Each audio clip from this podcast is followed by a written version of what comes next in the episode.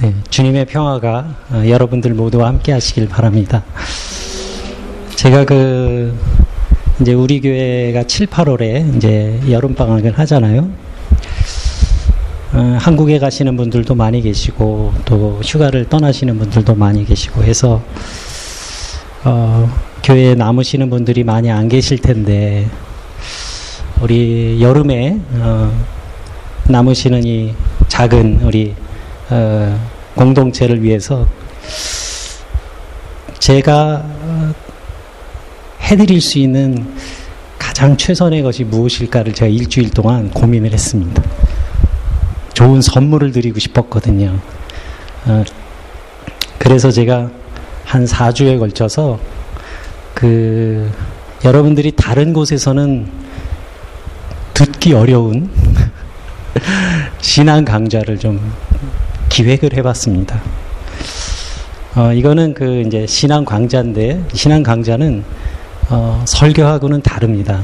예. 예, 설교는 어, 설교가 여러분들 뭐예요? 설교는 이 말씀을 이렇게 말씀을 통해서 어, 이 시대를 보는 거예요. 이 말씀을 통해서 오늘 우리가 살고 있는 우리의 그 삶의 자리를 어, 들여다보는 겁니다.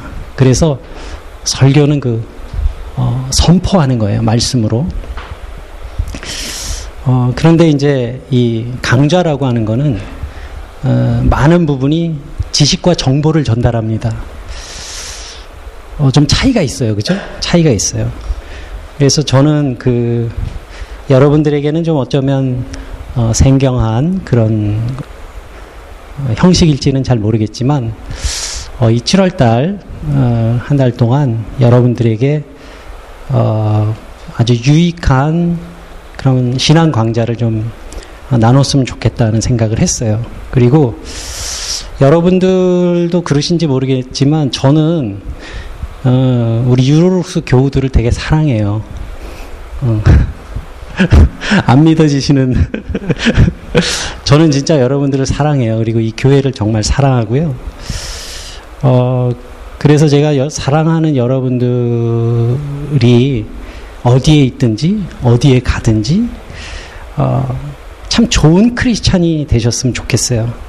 그리고 어, 정말 하나님을 믿는 사람으로 사셨으면 좋겠어요.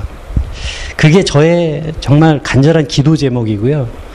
어, 제가 이 교회에 있어야 되는 이유라고 저는 생각을 합니다.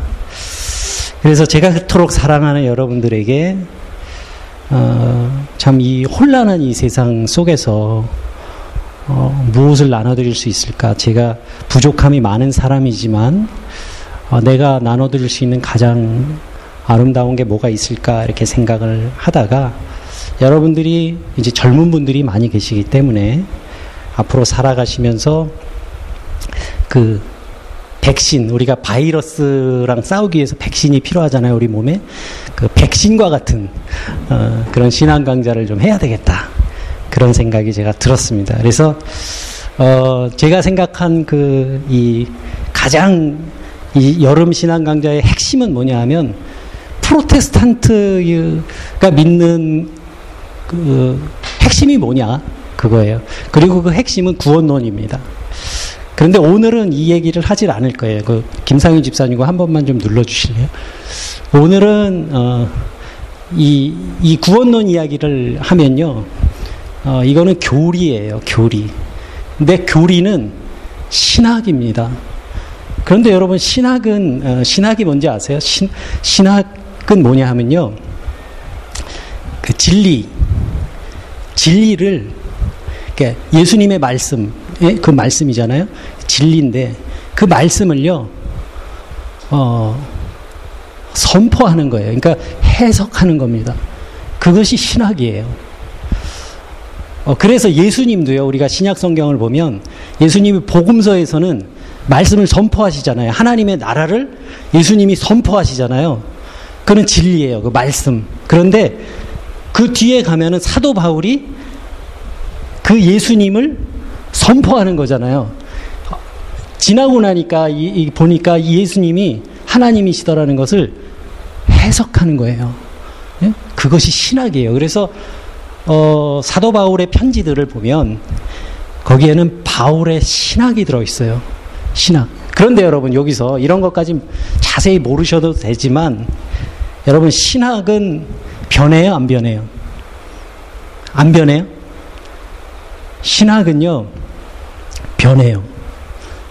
왜냐하면요, 신학은 진리를 가지고, 아까도 말씀드렸지만, 진리를 가지고 그 시대를 이렇게 바라보는 하나의 창문과 같은 거예요.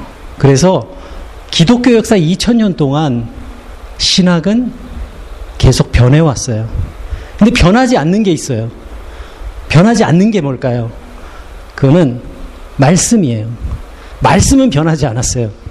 그런데 그 말씀을 바라보는 어, 사람들의 이해 그리고 어떤 체계 이런 것들은 변해왔어요. 그래서 어, 이 구원론이라고 하는 것은 신학이에요. 그리고 하나의 교리예요. 어, 그래서 저는 여러분들에게 어려운 얘기를 하지 않을 거예요. 제가 할 수 있는 최선을 다해서 아주 쉽게 이야기를 할 거예요.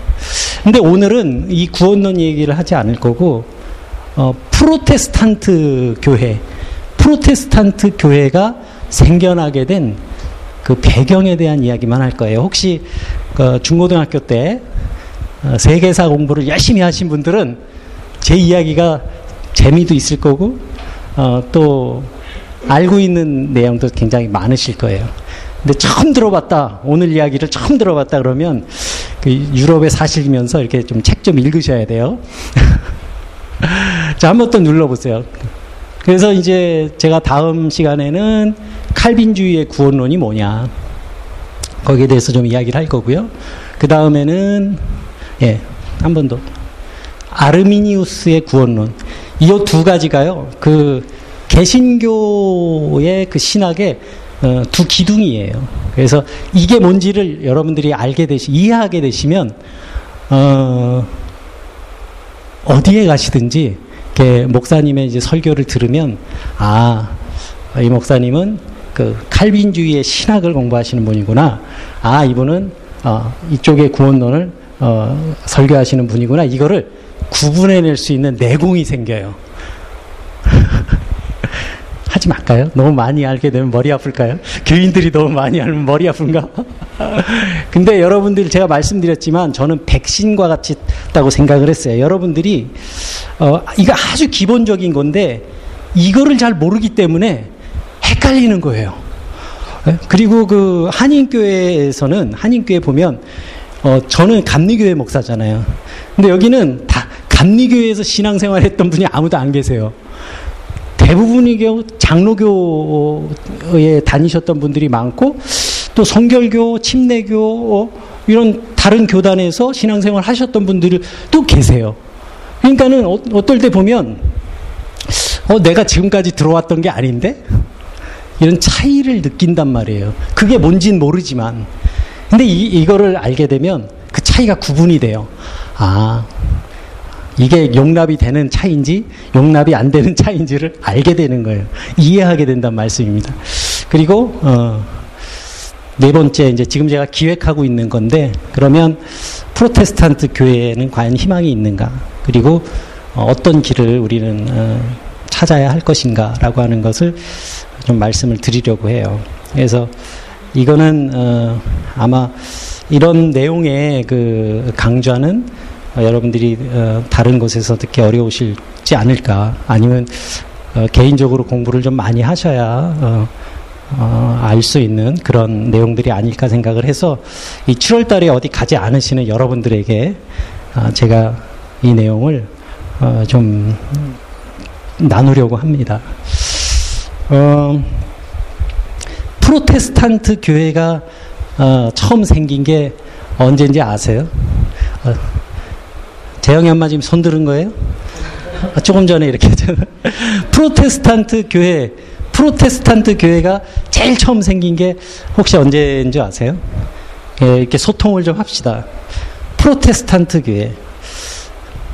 그 처음 프로테스탄트 교회가 생긴 건요 종교 개혁 이후에요. 종교 개혁. 종교 개혁은 1517년에 독일에서 일어나요. 그러면 그 저는 어려운 건 안 물어봐요. 종교개혁 이전에는 교회가 어, 여러 개가 있었을까요? 프로테스탄트 교회, 그러니까 종교개혁 이전에. 종교개혁 이전에는요, 예, 이 땅에, 그러니까 이 유럽이죠. 그때 이제 유럽 중심의 이제 세계사를 이야기할 수밖에 없는데, 어, 이 땅에는 그 교회는 딱 하나밖에 없었어요. 그 교회가 뭐냐면 캐톨릭이에요. 그러니까 그 캐톨릭은 어, 한국말로 하면 공교회. 그러니까 교회는 딱 하나밖에 없으니까 교회 건물이 하나밖에 없었다는 뜻이 아니고 이 땅 위에 교회는 이게 딱 하나밖에 없었던 거예요. 하나. 그런데 이 종교 개혁을 통해서 어, 프로테스탄트라고 하는 게 새로운 그 교파가 생긴 거죠. 그런데 어, 프로테스트 프로테스탄트 교회가 생겨나게 된 데는요. 어, 우리가 알아야 되는 역사적인 배경이 있어요. 그런데 이 어, 프로테스탄트 교회가 탄생하게 된 그 배경을 우리가 이해를 하면요. 지금 한 500년 전, 600년 전인 얘기인데 오늘날 이 시대의 교회의 문제들이 보여요. 왜 그러냐 하면 여러분들이 하나님의 은혜 를 깨닫게 될 때가 언제입니까? 홍미양 집사님. 집사님은 그 하나님의 은혜, 아, 이게 하나님의 인도하심이었구나. 언제 깨달아요? 문제가 해결된 다음에, 그죠? 어? 문제가 해결된 다음에 깨달아요. 그러니까 그 얘기는 뭐냐 하면, 지나고 나서 돌이켜 보니까 이게 하나님의 인도하심이었구나라는 것을 깨닫게 되는 거예요. 우리가 어? 우리들이 이렇게 살면서 어, 제가 이제 한 50년 살았는데 50년 밖에 못 살았는데 하루하루 이제 하나님의 은혜를 깨달으면 얼마나 좋겠어요. 근데 사람이 그러기가 쉽지가 않아요. 그죠? 근데 이렇게 살아온 세월을 쭉 어렸을 때부터 이렇게 돌이켜 보면 아 하나님이 이렇게 나의 삶을 인도하셨구나. 아, 이렇게 좋은 사람을 만나서 인간을 만들, 만들어 주셨구나. 이런 거를 제가 깨닫게 되는 거예요. 아, 그리고, 아, 내가 룩셈부르크에서 이렇게 목회하게 된 것도 하나님이 인도하신 거였구나. 라고 하는 것을 깨닫게 되잖아요. 근데 그거는 뭐예요? 내 삶을 말씀으로 들여다보고 해석한 거예요. 그렇기 때문에 지금 홍미양 집사님이 말씀하신 것도 신학이 들어있는 거예요, 거기에. 내 삶을 해석한 신학이 들어있는 거예요. 하나님이 인도하셨구나, 라고 하는 것. 그런데요, 그거는 우리의 삶에 뿐만 아니라, 개인적으로 뿐만 아니라, 인류가 살아온 그 역사도 마찬가지예요. 역사도 어? 역사 이게 우리 이제 범위를 넓히는 거예요. 우리의 그 삶의 주변에서 그거를 확 넓혀서 역사를 쭉 보면 수백 년의 역사 속에서 일어나는 일들을 통해서 아 하나님이 이렇게 이렇게 이런 때 이런 사람들을 세우시고 이런 일들을 통해서 이런 이런 것들이 나타나게 하셨구나라고 하는 것을 우리가 깨닫게 되는 거예요. 성경에 보면 구약의 이야기가 그런 이야기들이고요. 그리고 어, 신약의 선포가 그렇고요. 교회의 역사가 그렇습니다. 제가 무슨 얘기를 하려고 그러냐면 어, 2000년 교회의 역사 가운데 가장 혼란스러웠을 때가 있었어요. 때가 언제냐면 여러분 그 교황청은 어디에 있습니까? 에? 민지 엄마 어디 있어요? 교황청 로마 로마 안에 정확히 말하면 안 가봤어요 로마? 여름엔 가지 마요. 되게 더워요. 땀이 나면서 말라요. 땀이 이렇게 흘러내리면서 말라요. 로, 마는 예. 교황청은 어디 와티칸에 있잖아요. 로마에. 어, 아주 옛날부터 거기 있었어요. 그런데 로마 교황청이 딴 데로 갔었던 시기가 있어요. 한 70년 동안. 언제냐 하면 1309년에 교황이 어, 왕들을 교황이 직접 임명을 하고 싶었어요. 근데 왕이 말을 안 듣죠. 힘 있는 왕은 특히. 그래서 프랑스 왕이 대들었어요. 그래갖고 교황하고 프랑스 왕하고 싸웠는데 프랑스 왕이 이겼어요. 이기니까 교황을 데리고 로마, 로마에서 짐 다 챙겨. 그래가지고 교황청을 옮겼어요. 그 옮긴 데가 어디예요? 프랑스 남부의 아비뇽이에요. 그래서 이거를 아비뇽 유수라고 그래요. 교황청이 이제 굴욕적으로 짐 싸가지고 글로 가는 거예요. 그 프랑스 남부 지역에 이렇게 아비뇽에 여기 여기 있어 이렇게 하고 프랑스 어, 왕실의 영향하에 있었겠죠. 거기서 70년 동안 그러고 살아요. 그리고 교황도 어, 프랑스 왕이 자기 사람으로. 그래서 교황이 일곱 명이 계속 70년 동안 거기서 프랑스 사람이 교황을 해요. 그러다가 한 70년 지난 다음에 이 울반 6세라는 어, 사람이 이제 어, 프랑스인이 아니었는데 어, 교황이 된 거예요. 근데 좀 위험하잖아요. 근데 이 사람이 그 교황이 되면서 아, 난 교황 돼도 아비뇽에 그냥 있을게. 나 교황 시켜줘. 딱 그랬어요. 그래갖고 시켜줬는데 마음이 바뀐 거예요. 교황이 되자마자 다시 로마로 도망쳤어요. 그러니까는 프랑스 왕실에서 지금 70년 동안 여기 있었는데, 아, 그래, 갔어? 그래, 그럼 여기서 뭐 교황 하나 더 뽑지. 그래갖고 교황을 뽑아요, 다시. 교황이 몇 명 됐어요? 두 명 됐잖아요. 네? 교황이 두 명이 됐어요. 1370년대 후반에 교황이 두 명이 된 거예요. 그러다가 한 몇십 년을 살았는데, 아, 이렇게 하니까 안, 안 좋은 거예요, 교회에. 그래가지고 1409년에 그 피사의 사탑이 있는 그 피사에서 이제 종교 회의를 소집을 해서, 야, 이러면 안 되겠다.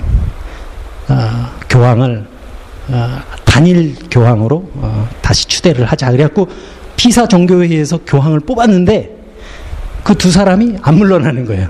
그래서 교황이 세 명이 됐어요. 그러니까 교회의 대분열의 시대라고 그래요.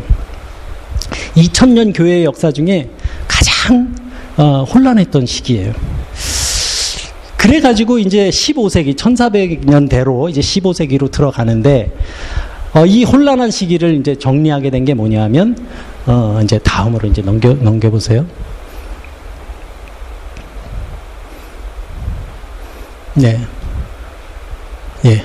교회 대분열의 시대는 이제 그렇게 되는 거예요. 교회가 교황이 막 난립을 하면서 교회가 쫙쫙 갈라지는데 어 그러다가 그것을 정리한 정리하게 된 그 종교 회의가 열리는데 그것이 뭐냐 하면 1415년에 독일 저 남쪽에 가면 스위스 국경인데 보덴제라고 있죠. 가보셨어요? 그 굉장히 아름다운 그 어, 호수입니다. 유럽에서 어, 가장 큰 호수예요. 어, 보덴제. 이렇게 가면 어, 수평선이 쫙 보여요. 굉장히 이 직경이 한 60km 이상 되니까 굉장히 어, 큰 호수죠. 거기 끝에 한쪽 끝에 보면 콘스탄츠라는 작은 어, 도시가 있어요. 어, 스위스 국경에서 가까운데 그곳에서 어, 종교 회의를 이제 다시 소집을 해서 이 세 명 다 폐위 다 물러나 다 물러나 이렇게 하고 한 명의 교황으로 어, 세워요. 그러면서 어, 교회가 어, 지금까지는 이제 바깥에 있는 그 이슬람하고 계속 싸움을 했었는데 아 이래선 안 되겠다 그래가지고 내부 단속을 하기 시작해요.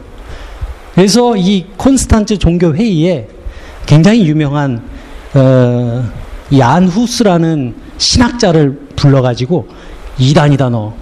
그래갖고 이 사람을 죽여요. 그러니까는 그 하나의 본보기로 죽인 거예요. 근데 이 콘스탄트 안후스라는 사람은 어떤 사람이었냐면 프라하에 가면 프라하는 다 가보셨죠.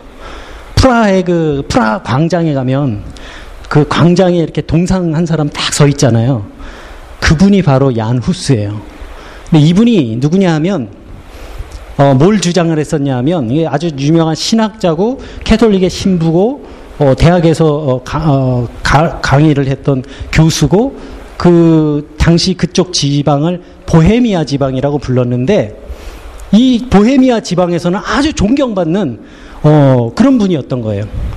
근데 이분이 교황청에 계속 뭐라고 요구를 했냐면 우리 체코 말로 예배 드릴 수 있게 해줘. 뭐못 알아들으니까 라틴어로 예배를 하니까 우리 사람들이 못 알아들으니까 우리 체코 말로 예배 드리게 해줘. 어? 근데 그 교회에선 그게 허락이 안 됐어요. 그리고 어, 성만찬을 하는 것도 그러니까 이종 성 그러니까 떡과 포도주를 이렇게 나누잖아요. 근데 캐톨릭에서는 지금까지도 어, 떡은 그 평신도와 나누지만 잔은 평신도에게 주지 않아요. 그건 이제 그, 있는데 아무튼 이 아노스는 그런 이제 교회의 변화가 필요하다라는 것을 이제 주장을 했었어요. 그러니까 이제 그런 것들이 좀 어, 미운 털이 박혀가지고 어, 예, 이 콘스탄즈 종교 회의에 불러가지고 야노스를 처형을 하게 됩니다. 그런데 여러분 문제는 뭐냐 하면 제가 이 얘기를 왜 앞에 쭉 하냐 하면 교회가 당시의 중세 어, 유럽 교회가 시대가 어떻게 변하는지를 몰랐어요. 어, 여러분들이 어, 역사에 좀 관심이 있는 분들이면 누구나 다 아시겠지만 이 15세기는요, 이 1400년대는 어, 과학과 문명 그리고 문화가 융성했던 그런 시기였어요. 어, 그 어, 이제 여러 가지 아주 큰 변화들이 일어났던 시기였는데 어, 알프스 이남의 어, 이태, 이태리에서 이 1400년대에 일어났던 어, 운동을 뭐라 그래요? 르네상스라고 하잖아요. 르네상스. 이 르네상스가 뭡니까? 내용이. 뭐를 르네상스라고 해요? 르네상스. 아이 그 고등학교 때 배운 바 있잖아요. 이 정도는. 에? 지원이 엄마. 르네상스가 뭐예요? 르네상스는 이제 문예부흥이라고 하잖아요. 근데 이 문예부흥의 내용이 뭐냐면요. 인간에 대한 관심이에요.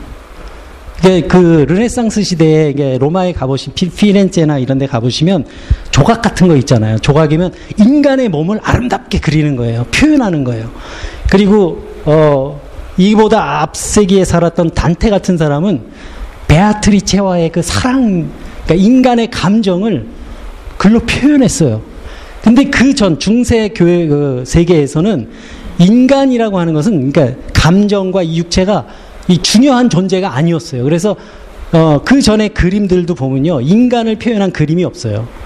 그런데 이 르네상스라고 하는 것은 이 아름다운 건축과 미술과 뭐 조각뿐만 아니라 그 안에 뭐가 담긴 거냐면 사람에 대한 관심이 담긴 거예요. 그러니까 세상이 지금 변화하고 있는 겁니다. 사람들의 생각이 어, 변화하고 있는 거예요. 거기에 덧붙여 한 번 더 이제 눌러보시면 유럽 역사에 아주 중요한 사건이 벌어지는데 그게 뭐냐면 1453년에 동쪽에 있는 이슬람이 서쪽으로 공격을 해와요. 그래서 서쪽에 유럽 맨 끝에 맨, 오른쪽 맨 끝에 뭐 뭐가 있었냐 하면 동로마 제국의 수도였던 콘스탄티노플이 있잖아요. 그래서 이슬람들이 이 콘스탄티노플을 점령을 해요. 여러분들 이렇게 유럽 지도를 머릿속에 한번 생각해 보세요. 콘스탄티노플이 점령당했다고 하는 말은 곧 이슬람이 유럽 대륙으로 서쪽으로 치고 들어올 수 있는 길을 확보했다는 얘기잖아요. 이슬, 어, 이스탄불은 가보셨어요? 그 이스탄불이 콘스탄티노플이에요. 콘스탄티노플이에요. 네, 콘스탄티노플 그 이전의 이름이 뭐예요? 이 도시의 비잔틴. 그래서 이 이쪽의 그 문명을 뭐라 그래요? 비잔틴 문명이라고 그러잖아요. 그래서 그 동, 동, 어, 동로마 제국의 수도가 330년에 그 로마에서 예, 비잔틴으로 이, 전하면서 어, 사람들이 그 당시의 황제였던 로마 황제였던 콘스탄티누스 대제의 이름을 따서 콘스탄티노플이다 이렇게 이름을 불렀고 그게 이제 이후에 이슬람 절명 이후에 지금의 이스탄불이 된 겁니다. 그런데 이게 왜 그렇게 중요하냐 하면 여기를 딱 점령하고 나니까 거기에 있던 동로마 지역의 수도였잖아요. 많은 학자들이 그리고 어, 그리스어의 아주 정통한 학자들이 서쪽으로 도망을 와요. 이슬람의 세력을 피해서 도망을 와서 이쪽에 와서 보니까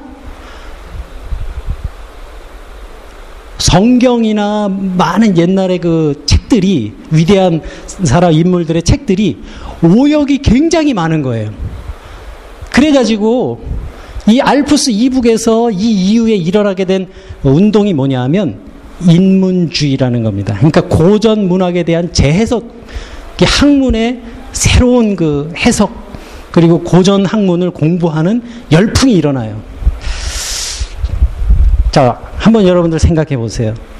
알프스 이남에서는 지금 이태리를 중심으로 해서 문예부, 인간에 대한 관심, 새로운 그 건축, 조각, 회화, 그 미켈란젤로, 어? 이런 사람들이 막 나오면서 새로운 그 어떤 문명에 대한 눈을 뜨고요. 이 콘스탄티노플이 함락됨으로 해가지고 이 세계의 힘의 구도가 지금 바뀌고 있는 거예요. 세계가 지금 바뀌고 있고 사람들이 어, 어떤 지식에 대한 새로운 자각을 하게 되는 그러한 시기입니다. 이러한 시기에 또 하나의 아주 중요한 사건이 또 벌어지는데 그것이 뭐냐 하면 금속 활자의 발명이에요. 1455년. 어, 금속 활자는 누가 발명했죠? 유럽의 유럽 최초의 금속 활자를 발명한 사람은 어? 좀 크게 얘기해. 누구예요? 구텐베르. 어느 나라 사람인지 아세요? 독일. 이게 유럽 그 세계 최초의 금속 활자예요? 김상희 집사님. 콘스탄티노플의 아 저거 아니 아니 한 번 더 눌러보세요. 네. 이 인쇄술의 발명, 어? 구텐베르의 인산술의 발명이 세계 최초의 금속 활자 발명입니까? 아니죠. 세계 최초의 발명입니까? 아니, 그렇죠. 아, 김상인 집사님 되게 유식해요. 컨스탄, 이, 구텐베르의 금속활자 발명은 유럽 최초의 금속활자예요. 근데 세계 최초의 금속활자 발명은 우리나라 고, 고려 우왕 7년, 1377년 그 시대에 어, 지금 현존하는 세계에서 가장 오래된 어, 금속 활자본 직지 심체 요절, 예? 직지 심체 요절이 지금 이 지구상에 현존하는 가장 오래된 금속 활자본이 어, 직지 심체 요절이에요. 그 원본이 지금 어디 있어요? 예? 파리 국립도서관에 있죠. 그 지금 충주의 직지 박물관에 있는 거는 어, 영인본이라 그러나 그걸 예, 복사한 거. 그래서 그거 반환해 달라고 맨날 김영삼 정부 때부터 그거 반환해 달라고. 근데 아직까지 못 받은 걸로 제가 알고 있어요. 예. 아무튼 근데 이 인쇄술이 발명된 게요. 왜 중요하냐 하면요. 그 전 인쇄술의 발명 전까지는요. 예를 들어서 우리 김상윤 집사님이 책을 한 권 썼다고 쳐요. 그러면 이 책이 이 유럽에 퍼지려면요. 써야 되죠, 손으로. 그래가지고, 한 권 써가지고 이쪽에 갖다 주고, 이렇게 해야 되는데, 금속 활자본은요, 찍는 거잖아요. 찍으니까, 책을 한 권 쓰면, 이게 보급되는 속도가 엄청나게 빨라진 거예요, 이제는. 이게 뭘 말합니까? 커뮤니케이션의 방식이 달라지고 있는 거예요. 응? 그죠? 그지 않아요? 커뮤니케이션의 혁명 아니에요? 어, 그 전까지는 손으로 써가지고 필사를 해가지고 이것을 전했는데 이제는 찍으니까 막 삽시간에 그냥 막 사방으로 찍어가지고 돌리는 거예요. 책을 만들어서. 그러니까 그 전달 속도가 엄청나게 빠르잖아요. 커뮤니케이션의 혁명이었습니다. 당시에. 그리고 의, 그러한 소통의 그 통로가 아, 혁명적인 변화가 일어나니까 뭐예요? 그만큼 사람들의 생각이 스피드해지게 되겠죠. 그 문화를 교환하고 그리고 받아들이는 속도가 굉장히 빨라지니까요. 어, 지금 15세기는 15세기 유럽은 이렇게 역동적인 변화들이 막 일어나고 있는 겁니다. 내부에서. 한 번 더 눌러주세요. 그리고 이 15세기에는요, 지금까지도 우리에게 유용한 많은 발명품들이 쏟아져 나와요. 어, 가장 대표적인 사건으로는 1492년에 어, 신대륙의 발견인데 1492년 신대륙의 발견인데 여러분 이 신대륙의 발견이 새로운 그 부동산을 발견했다 이런 의미일까요? 이 신대륙의 발견은요 정말 깊은 의미가 있습니다. 뭐냐 하면 세계를 이해하는 세계관이 바뀐 거예요. 무슨 말이냐면 신대륙 발견했다 그러면 그 그때 당시 사람들이 어 인도로 인도로 가려고 그러니까 저기 콘스탄티노플이 점령되니까 옛날에 인도로 무역했던 사람들이 글로 못 가잖아요. 이제 이슬람이 버티고 있으니까 무역로가 차단된 거예요. 그래서 인도로 이제 인도 가서 장사를 해야 되는데 이, 이 콘스탄티노플 쪽으로는 못 가게 생겼으니까 아이 그럼 반대로 가자. 이렇게 돼서 서쪽으로 가본 거예요. 근데 당시 사람들이 그, 어, 계산한 게 60일 정도 걸릴 거다. 당시에 이제 배, 항해술 이런 걸로 했는데 그게 잘못 계산된 거죠. 그죠? 위대한 그 실수라고 하지 않습니까? 그래서 당시에 그 배에 실을 수 있는 식량이 60일치였대요, 딱. 근데 실제로 90일 걸렸다는 거 아닙니까? 그래서 그 위대한 착각이 이런 위대한 어, 발견을 하게 됐다 뭐 얘기도 하는데 이게 중요한 거는 뭐냐면요. 그때까지 중세 시대 그 후기 중세 시대의 세계관은요. 지구는 평평하다. 그리고 그 위에는 이런 동그란 뚜껑, 우리 그 고급 식당에 가면 이렇게 뚜껑 덮여 나오잖아요. 세상의 모습은 그렇다고 교회가 가르쳤어요. 이때까지도. 지구는 둥글다 그러면 2단이요. 2단. 그런데 신대륙을 발견했다고 하는 것은요, 세계가 둥글다는 것을 이해한 거예요, 과학으로. 그리고 항해를 하려면 뭐가 있어야 돼요? 망원경 있어야죠. 나침판 있어야죠. 시계 있어야죠. 그리고 지구의, 지구본이라고 그러나? 그게 전부 다 이 15세기에 발명이 돼요. 이 15세기에 그래서 시계, 지구본, 그 다음에 이런 원거리 항해를 위한 여러 과학적인 도구들이 발견이 되면서 사람들의 세계관이 바뀌어요. 지구가 좁아지는 거예요, 이제. 지구는 둥글다. 절로 가도 안 떨어진다. 이걸 알게 된 거예요.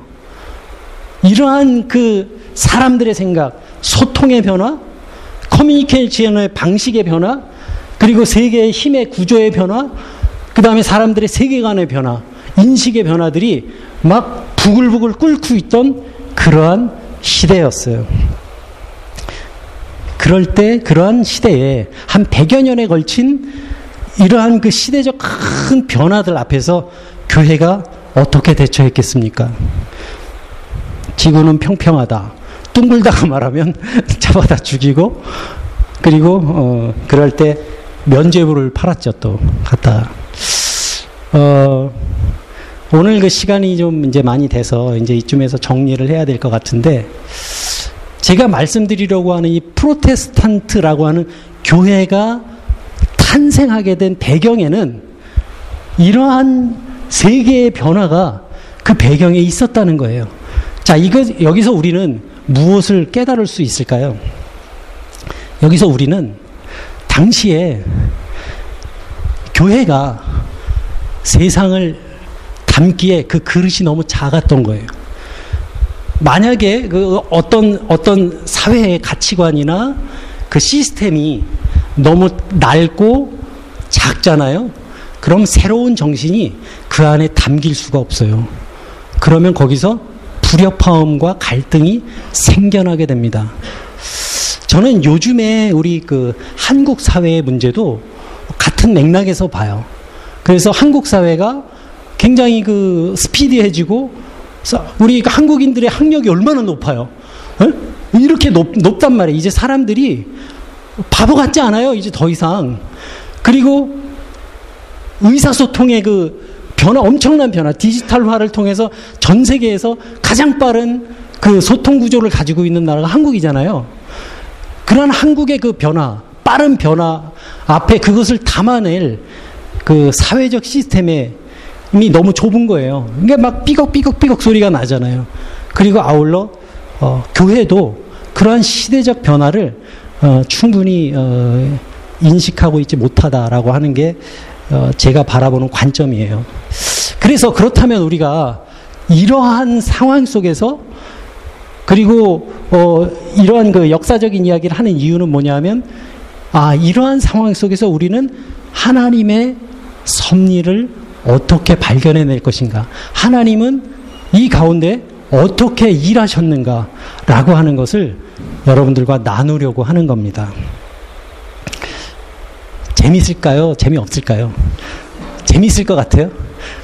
그래서 저는 여러분들이 다른 곳에서는 어, 쉽게 들으실 수 없는 그러한 말씀을 함께 나누면서 여러분들이 정말 건강한 크리스찬으로 그리고 정말 역사 속에서 일하시고 섭리하시는 그 하나님을 정말 믿는 정말 신뢰하는 그러한 저와 여러분들이 되셨으면 좋겠어요. 그래서 그러한 우리가 성경적 이해와 안목을 가질 때 우리가 이, 이 혼란한 세상 속에서요, 우리가 흔들리지 않을 수 있습니다. 누가 뭐 얘기하면, 어, 그런가? 누가 얘기하면, 어, 그런가? 그런 게 아니고요. 이렇게 우리의 심지가 생겨요. 우리 중심이 뚜렷해집니다. 그래서 저는 그 이 여름에, 어, 제가 굉장히 예의를 중요하게 생각하는 사람이에요. 그래서 이렇게 무더운데도 불구하고 자켓을 벗지 않고 여러분들에게 이렇게 제가 예의를 다하기 위해서 끝까지 제가 안 벗었어요. 이 안에서 막 지금 열이 나요. 막 땀이 줄줄 흐르고. 그래서 저도 여러분들과 함께, 어, 정말 전 중요하다고 생각해요. 이게. 우리 유로룩스의 교우들이 정말 건강한 크리스찬으로 되기 위해서 어, 이 여름을 여러분들과 함께 뜨겁게 좀 지내보려고 생각합니다. 그러한 주님의 은총이 저와 여러분들 가운데 함께 하시고 또 이 공부 열심히 하시면 또 우리가 서로 대화도 했으면 좋겠어요.